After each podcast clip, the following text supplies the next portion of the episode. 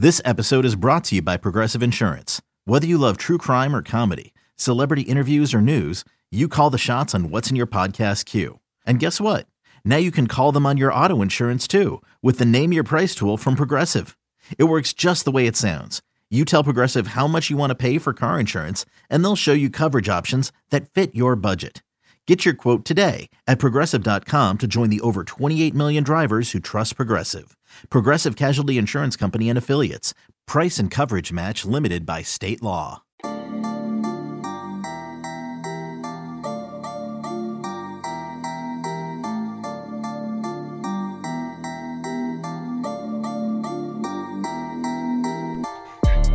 Welcome in to the Illini Inquirer podcast. Jeremy Werner, Illini Inquirer publisher here. I did not plan on doing a podcast today. It's Wednesday, uh, July 29th, and I really do not want to do this podcast today.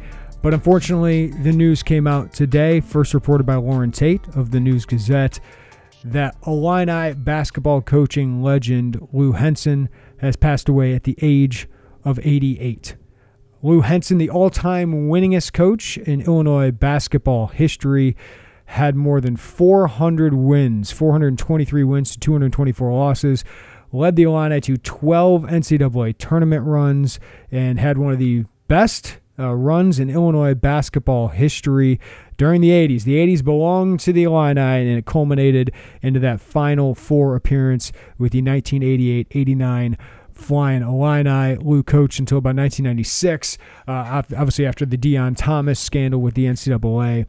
And I didn't get to cover Lou Henson, of course. I was just uh, a young lad at the end of his career. But I did get to meet Lou Henson a few times, and boy, the aura people talk about is certainly true. Lou Henson and his wife, Mary, um, who's an unbelievable person, uh, just were unbelievably nice to me and uh, acted like they'd known me for years, and you just feel this warmth from them. And today I want to talk with somebody who knows him, Lou Henson, inc- incredibly well. And outside of Mary, I don't know if there's anybody who could give me more insight into the man, Lou Henson, than his friend and former reporter who covered him, Loren Tate of the News Gazette. I've long wanted to get Loren on this podcast. And I hope one day we can have a conversation just about him, about his career, about covering Illinois, and uh, his impact uh, is unbelievable. But Loren and Lou are just two legends in their own right. And Loren chronicled Lou's career from a rough start here uh, to the unbelievable success and the not so great ending uh, to his time here at the University of Illinois. And I talked to Loren about it. And I think the biggest thing you take away is yeah, we talk about his basketball impact, but Lou left an indelible impact, not only in the Illini athletics program, but on the Champaign Urbana community. And anyone that ran into Lou, I haven't heard a bad word from them about him. And I think that is his legacy. And I'm glad Loren Tate, the man, the myth, the legend, as I like to refer to him, who's covered Illinois athletics for more than 60 years, who has covered all of Lou Henson's career, and became extremely close with Lou. Uh, you know, as, as their relationship evolved, it's kind of an old school relationship, and uh, we dive into that. We dive into Lou's impact at Illinois, and uh, just what his legacy is in this community. I was glad to talk with Loren. I'm glad he was willing to talk, and uh, it was everything I thought it would be. And I think an unbelievable, uh, great honor uh, and memory of Lou Henson, Illini legend. Loren Tate coming up next on the Illini Inquirer podcast.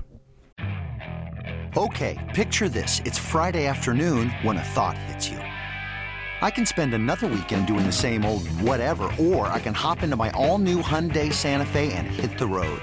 With available HTRAC, all wheel drive, and three row seating, my whole family can head deep into the wild. Conquer the weekend in the all new Hyundai Santa Fe. Visit HyundaiUSA.com or call 562 for more details. Hyundai, there's joy in every journey. eBay Motors is here for the ride. Remember when you first saw the potential? And then through some elbow grease, fresh installs, and a whole lot of love, you transformed 100,000 miles and a body full of rust into a drive that's all your own. Look to your left. Look to your right. It's official. No one's got a ride like this. There's nothing else that sounds like, feels like, or looks like the set of wheels in your garage. With over 122 million parts, you can make sure your number one ride or die stays running smoothly. So there's no limit to how far you can take it. Brake kits, turbochargers, engines, exhaust kits, roof racks, LED headlights, bumpers, whatever your baby needs, eBay Motors has it. And with eBay Guaranteed Fit, it's guaranteed to fit your ride the first time, every time, or your money back. Plus, at these prices, well, you're burning rubber, not cash. Keep your ride or die alive at ebaymotors.com. Eligible items only. Exclusions apply. Well, Warren, um, I, have wanted to talk to you for a while. Um, I just love talking to you, but uh, I, I didn't want these to be the circumstances. You and you know Lou Henson had had quite the relationship, but uh, condolences to you. I mean, he he battled all the way to, to age 88. I know he's dealt with cancer for, for so long. Um, but uh, boy, he just battled through this all, and it's pretty amazing. He he made it to this point, but uh, it's a credit to Lou, and he was a fighter. Yeah, credit, to Lou and the modern medicine because they brought him back from several really uh, problem situations. He was, uh, you know, 17 years ago, he was still coaching and he was on the sideline, and all of a sudden he came down with this uh, non-Hodgkin's uh, disease, lymphoma, and um, you know, from that moment on, it's been a battle because he was unconscious for a couple of weeks right there in the very beginning in 2003. And and uh, I know when I when I flew down uh, with a friend of mine to visit him, he um, he was just getting to the point where he was able to get to a wheelchair. You know, he was just at that point, and then he went from the wheelchair to, to a walker, and then he went from a walker to walking, and the next thing you know, he's swimming and playing bridge, and he was a he, you know he's a guy that even even a, a couple weeks ago, just a couple weeks ago, he could still beat the guy that was staying with with the family and, and helping. He could still beat him in checkers. I mean, he's an amazing guy. Yeah, he was. what an amazing life. And, you know, Loren, I, I, I always think about your relationship. And, and today, uh, coaches can be a lot more standoffish, as you know. Um, but how would you kind of describe your relationship as a reporter, as a columnist? Uh, with Lou. Well, it, he was here such a long time, from '75 to what '95 or '96, about 20 years. And it, I, I would tell you that it grew. It wasn't like that in the beginning, although Lou, Lou would allow everybody out to practice.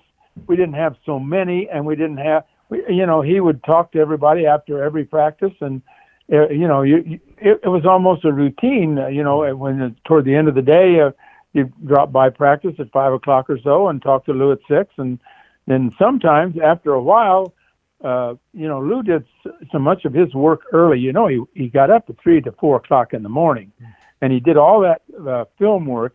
So after practice, I don't know. One day he said, "Let's go out and have a drink," and we did. And the next thing you know, that became a habit. So we we began, uh, you know, having a drink after practice for a lot of those days and a lot of those years, and then and it was a time, you know, when I, I would I was interested in who they were recruiting, and they were always recruiting. Jeremy always recruiting somebody from the state of Illinois, right, or several from the state of Illinois, and uh, I made a lot of those trips with him.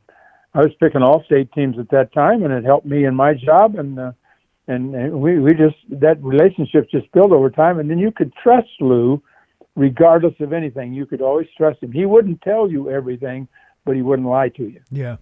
Yeah, it's it's just a, a, different kind of relationship that you don't get all the time. Now, some coaches still do, but um, how, how did that relationship evolve, Warren? even you know later on into his life.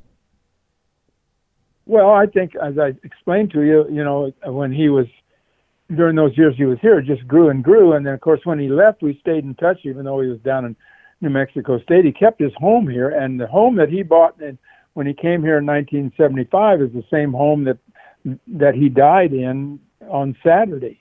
I mean, he, they, he never they never got another house, and, and of course they had a home in uh, Las Cruces as well. And, and for a time, he spent equal time both places. But I, I, you know, and the other, he liked to play golf, and and and so we wound up playing a lot of golf together. We just did things together a lot, and um, went out with Lou and Mary a lot, and you know, we just uh, we were very close to the family. It just you wouldn't have it ever develop that way. I don't think again, but and I'm not even saying that's the right thing to do, but it just evolved that way, and and uh, you know we became friends. Yeah. Uh, Loren, uh, I want you to kind of take me through a little bit of his career here because you were here to cover it. When he was hired, what did you think of him? What, what did you think of the hire? I didn't think it was a particularly good hire in my heart. I was hopeful. Uh, I don't know why. Uh, we had just had Gene Bartow here, and he took the UCLA job. The team was eight and eighteen. I didn't know if Lou could do it.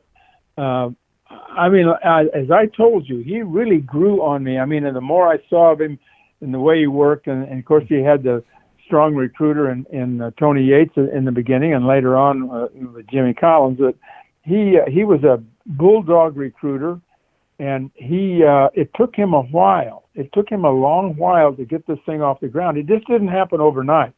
There were several years there where they struggled to get to 500 and didn't make it, you know, for the season, and and their their record in the Big Ten wasn't particularly good, but it but once he got it rolling in the 1980s, I mean, the, the 80s they were just fantastic the whole time, uh, starting with the the era when they had Bruce Douglas and Efrem Winters and George Montgomery and Altenberger and those guys, and right on up through that outstanding 1989 Flying Illini team.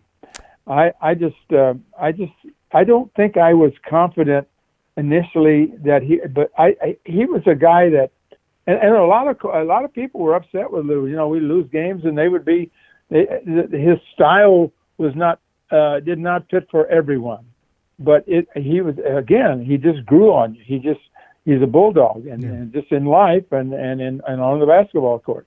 And he was way way tougher with his players than anybody realized. Not in a nasty way, but in a really tough way. Mm-hmm. And he, he he was he was by far more uh, stronger that way than anybody realized. I mean, no nobody knew what was happening in those practices and he he was really he'd get after people pretty good in the practices. What was he walking into when he took this job, Warren? Because I, I don't know if people know what Illinois basketball was at that time he got here. What was it? Well, first of all, we go back a year. Harv's last team was five and eighteen, and they had no African American players on the team. Hmm. Bartow took over, and he he recruited two junior college players who had been uh, out of Chicago. They were playing in Iowa, and uh, uh, that started that that gave Lou a basis on which to grow. He also, uh, uh, uh, I think it was um, Bartow also recruited Audie Matthews. Mm-hmm. So he had three solid players that played for Lou. So they were competitive. I mean, they weren't five and eighteen and eight and eighteen. They were another step up, but they still weren't competitive in the Big Ten, which was so good in those days and it took a while for Lou to to really uh, hit hit the black community in Chicago, which you have to do in order to be successful. If you're gonna if you're only going to recruit players from the state of Illinois, you have to be strong in Chicago. You have mm-hmm. to. There just aren't enough to go around elsewhere, and not not in this era. Maybe in a past era that was different, but in, in the modern era, you you've got to recruit Chicago, and that's what he did. And he didn't do much, you know. Uh, what we're seeing Underwood do right now, uh, internationally and nationally, uh, is far different than the way Lou approached it. First of all, he would only maybe offer four, five, six guys. That would be the most in a year. And right now, we're seeing Underwood maybe offer. I don't know how legitimate some of those offers are, but you, you follow it more closely than I do. Yeah. He might offer 30, 35 players in one year. Mm-hmm. It's just a different, a different world, and and Lou uh, built his team around Illinois players in the 1989 Flying Illini team. Every member of the squad was from the state of Illinois. it's crazy. It's crazy to think about. Well, he didn't have a, a winning Big Ten record, Loren, his first five years. Um, Illinois was right. patient. Were, what was that? Were, were fans patient? Um, what, what, was that like no, those first five no. years? There, the, the, I remember one of the writers in Decatur called for him to be fired at that time, and, after about four years or so and there were a lot of people who were impatient with him. And you know, I, I told you I wasn't confident in the very beginning that he could get it done. I, I just wasn't sure. But uh, he, like I say, he just grew and grew on you, and he kept he kept working. He's just a, such a hard worker, and he was a whole lot smarter than anybody realized. Mm-hmm. He was he knew what he was doing, and, and he really worked for state. He made some great friends up there, and Bob Hambrick at Simeon, and and Sonny uh, Cox at uh, King he had some coaches that, that he could count on to to give him a fair chance at their athletes, and and he was able to build you know build the team up. And like I said, I I, I can't remember the record in the 1980s, but the 1980s really did belong to the lineup. Yeah, obviously the talent was the big part of that. But what what about Lou as a coach? Because um, obviously you got to get talent, Loren, but you got to be able to use that talent well. Uh, what kind of coach was he? Why was he a successful coach? He's meticulous and he's very strong on defense, and he would let the team run, but uh, he wouldn't let it get out of bounds, out of hand. He uh, he spent an awful lot of time on defense, and uh, he felt like you know, when he got a, most of the players he got, he figured were already pretty established offensive players, but nobody that he ever got, I don't think he thought could play defense. Although Harper came pretty close when he came in, he was a tremendous defensive player right from the beginning. So was Bruce Douglas, and so he he uh, he emphasized that aspect of it, and and he worked long hours that people didn't know about. As I said earlier, he got up no later than four o'clock in the morning no later, and he went right to the film, and he would he would study film for for hours before he even went to the office, and you know then that's why I say when by the time practice was over, he had a full day, and and uh, then he could relax a little bit after practice. In those days, all practices you know were in the afternoon, late afternoon. Well, Loren, they get to the point where they're competing at the top of the Big Ten for most of a decade. Um, and man, I, to, to be a part of that, Loren, after you know you'd seen the struggles of the program, the, the the the scandal of the program, what was that like for you to to be a witness to all of that? Well, you got to remember when I came here in 1955, the first thing that hit me in the face was the slush fund scandal when we had a we lost both coaches, head football coach, head basketball coach Harry Combes, and you know with Pete Elliott, but they were fired because of the the scandal, the slush fund scandal, and so I was, you know, and and uh, it just kind of nothing surprised me after that. I, I I realized that there's a lot of stuff going on, and there's a lot of stuff going on right now that I don't fully understand. Why isn't you know why, for instance, Arizona can keep rolling along like they are, or Kansas can keep rolling along without being hit with the with the kind of uh, sanctions that you know that North Carolina should have got the team that beat Illinois in the finals uh, in 2005. I mean, I, I there's a lot of stuff going on and and a lot of cheating going on. Yeah. And let's not kid ourselves. And yet, um, Illinois got caught up at a time in 1990, just when they were peaking, they got knocked right out. You know, knocked out of the saddle. But what did that do? even just that '80s run, Warren? What did that do for the community in, the program to have that kind oh, of success? Wow.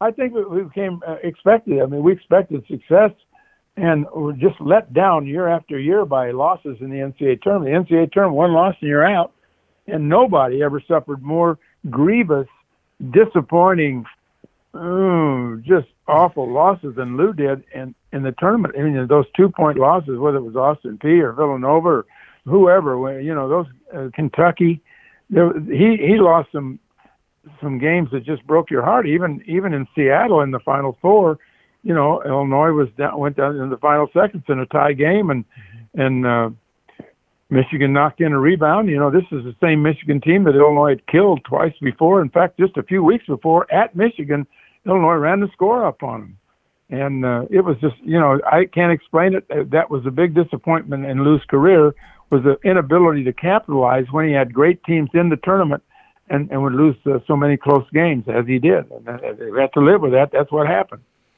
Uh, how did how did the Deon NCAA stuff? How did, how did he handle that at the time, Warren? And and and how did you see that kind of impact him?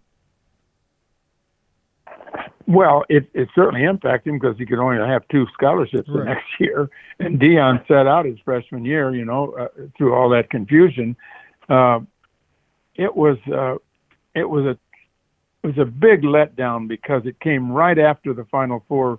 The Flying Illini, the Flying Illini were as popular as any team in the nation in 1989. There's no doubt. The 88 and 89 teams were just tremendous, and you know, and I think that what happened was, I I think we felt put upon by not only Iowa but by Indiana and by Notre Dame. I think Digger Phelps was uh, concerned about losing LaPhonso Ellis. LaPhonso Ellis had indicated some people that he might be interested in transfer, and of course, to be transferred, he would probably come to Illinois. Well, Digger was very aggressive about that and felt like Illinois cheated uh, to try to take LaPhonso away from Notre Dame. So we had that situation, and when they had the situation with you know with with Pearl uh, at Iowa trying to uh, trying to get uh, Jimmy Collins in trouble for supposed offers to um, to Deon that, that obviously never happened. I mean, he didn't offer Deon seventy five thousand dollars or whatever the number was. Was that the number? Yeah. I think it was. And you know, it's, it's just that it, he he just felt like it was, what happened was unfair, and and yet uh, like he he always was a bulldog when it came to working. It didn't mean he was going to change it. We, Illinois just wasn't as good when they lost those players. Mm-hmm. And in the early '90s, I think Ron Guenther thought that Lou had lost his touch from a recruiting standpoint, and I think that the relationship between Ron Guenther and Lou at that time uh, was a little shaky. Mm-hmm. You know, and and maybe that maybe it was appropriate that uh, that Lou uh, retire, and and I think that that he was actually pushed to retire. Mm-hmm. I don't think he would have retired. I know, and this is true. This is a true story. He caught a hold of Jim Turpin and I, and we sat down in a restaurant. And Lou was saying, "What should I do?" I mean, he was asking for advice. I think he's going to still going to do what he wanted to do, but he wanted, and you know, and I think it was time at that time it was time for him to step down because he had lost the edge in recruiting because of all the things that happened. Plus, I think Ron Guenther had lost confidence in him. I think that's fair to say, and I think Ron wanted to bring in his own man, and and that's what he did. And that I th- that was a tough period for Lou, and he sat out a year, and then you know, of course, that next year, New Mexico State had a problem with uh, I think the coach's name was McCarthy, and he was fired for cheating and they decided to bring Lou down to help them find a coach. Mm-hmm. And he was he was in contact with the athletic director down there for several months as they ran the gamut trying to find the right guy to bring in New Mexico State. And the AD, whose name I've forgotten, I'm sorry, uh, finally decided, wait a minute, what about you, Lou? And Lou said, well, I could do it for a year. And so he did it for a year for one dollar per month. that was his salary, one dollar per month for a whole year. And then the next year they hired him permanently, and he went on to coach down there. And he did pretty well. He had a, he had a couple of the conference titles down there. yeah. there. Oh yeah, and he had several 21 seasons, and and uh, he was yeah he uh, he had some he had a good degree of success down there. I remember one year that uh, the, the problem was when they went in the NCAA tournament. Guess who they got to play? Kentucky. so that that run didn't last long. That was not a run. That was a running into the brick wall. Yeah. Well, Warren, um, you can't tell Illinois basketball's history or where they are now without Lou Henson. Just what was his imprint on this program?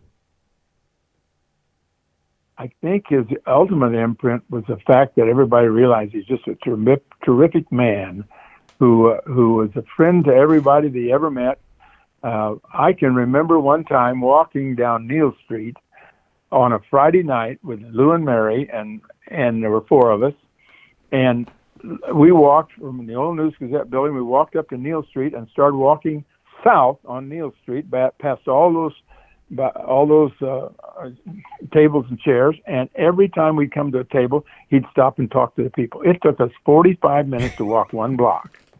Honest to goodness. I mean, that's just a that's the kind of thing that he left. You you're bringing up the uh, you know we're we're talking about the basketball side, but right. I'm talking about another side of him that really uh, was so important during the later years where the people there were a lot of people upset with Lou coaching because he lost some key games and lost overtime to Purdue or he lost a tough game you know at home to who Indiana or whoever and those games, you know, people would walk out just mad at Lou, and then they'd meet him and just soften. Yeah. I don't know how many guys I've seen just change their whole feeling about Lou Henson after they met him. You know, and, per, and he met a lot. By the way, when his son died in the 1990s, uh, Lou Jr., he he was that really was a setback for him. And after that, many times Mary and Lou would visit people who had a an incident in their family like that, a death in their family, and they could talk to people they had never met, and they they were brave enough to. Walk. I couldn't do it. I just somebody I'd never met. How do I walk up to the father of someone I never met and say, "I'm sorry that your son was killed"? Mm-hmm. How could I do that? That's really hard. I mean, but they did it. They did that sort of thing, and they made a lot of friends that way. He made a friend of everybody who ever got around him on the golf course. He made a friend of everybody connected with the the various things that he was involved in, including McKinley, uh, uh, uh, the homes, and I'm, I'm not getting the name right, but hmm. you, you know what I'm trying to say. Everything that he was involved in, he made friends. And I think that's his ultimate legacy, isn't it, Loren? I mean, yes, he won basketball games and that gave him this kind of yeah, platform. Yeah. But uh, I mean, I met him and, and he acted like he knew me a great deal. Like he was actually interested in me. And there's just this warmth. And, and Mary is yeah. a big part of that. I mean, I know you know Mary so, so well, but um, she obviously was a huge part of that. And they were just, you know, the the mayors of, of Champaign. I mean, they, they were the most popular people in Champaign. That is exactly right. And I will tell you that Mary's been running the show for the last 17 years. And it's been a tough, a tough road because he's been very sick multiple times. Not only the first time when he was, he was almost given up for dead then, but uh, that was back in 2003. 17 solid years of this where she's had to just take care of him basically, and particularly in recent years. And and then they moved out to that uh, kind of a nursing home. Uh, out here uh, at the Carl home about uh, you know, I'm going to get the months wrong, but what was it? Maybe six months ago they moved out there because she thought that she needed the help out there, and she thought that they would that he would pass there, mm. and that was why she moved there. And and a couple of times Lou was able to go home, and I know one day we we're having lunch and. And Lou said, uh, "Take me home. Don't take me back to Carl. I said, "Okay, you sure?" And he said, "Yeah." He says, "We're going to move back there." And sure enough, he just pestered her to a point where she finally agreed to move back to their home, which they, you know, because uh, it was pretty expensive living in, in two places, you know, and having to pay out there too. And so they moved back, and and Lou died peacefully in his home, in his bed, um, you know, uh, with the family around him on Saturday morning. Saturday, I don't know if it's morning. Yeah. It was on Saturday. Well, Loren, uh, I can't thank you enough for just sharing your thoughts on, on what was such a great man, and, and, and, again, condolences. Is there anything else you want people to know about Lou, or any any final stories you want to share? No, but I think that the word legacy that you brought up is a perfect word because his legacy is all the things that he did for people along the way, uh, the the uh, the honesty and fairness that he treated everybody with, and oh, I he he was just a, a prince of peoples. I mean, you're just never going to meet a guy that you can trust any more than Lou Henson, and it's just uh, you know the last few years have really been tough, and uh, he's fought back a number of times. When I remember when Mark Coombs said uh, three years ago, he said, you know, he hated to go back to Florida. He moving to Florida. I shouldn't say go back. He was moving down there, and he said, I hate to go because I know Lou doesn't have many more days left. Mm-hmm. That's three years ago. Lou's outlived a lot of a lot of people in the meantime.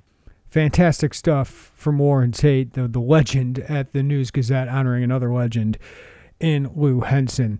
If you have memories of Lou, I tweeted this out. You can find me at jwerner247. And you have any personal, especially experiences, please tweet those at me. Uh, I'm trying to accrue some and, and love to hear any of your stories that you have. But um, a great man, a, a great basketball coach and uh, changed Champaign Urbana for the better, changed Illinois athletics and Illinois basketball for the better. Condolences again to his family and the entire Illini athletics family, including you, Illini fans. But what a life! What a life! And if we can all make that kind of impact, I think we've done our job. Uh, so rest in peace, Lou. And we will talk to you next time on the Illini Inquirer podcast.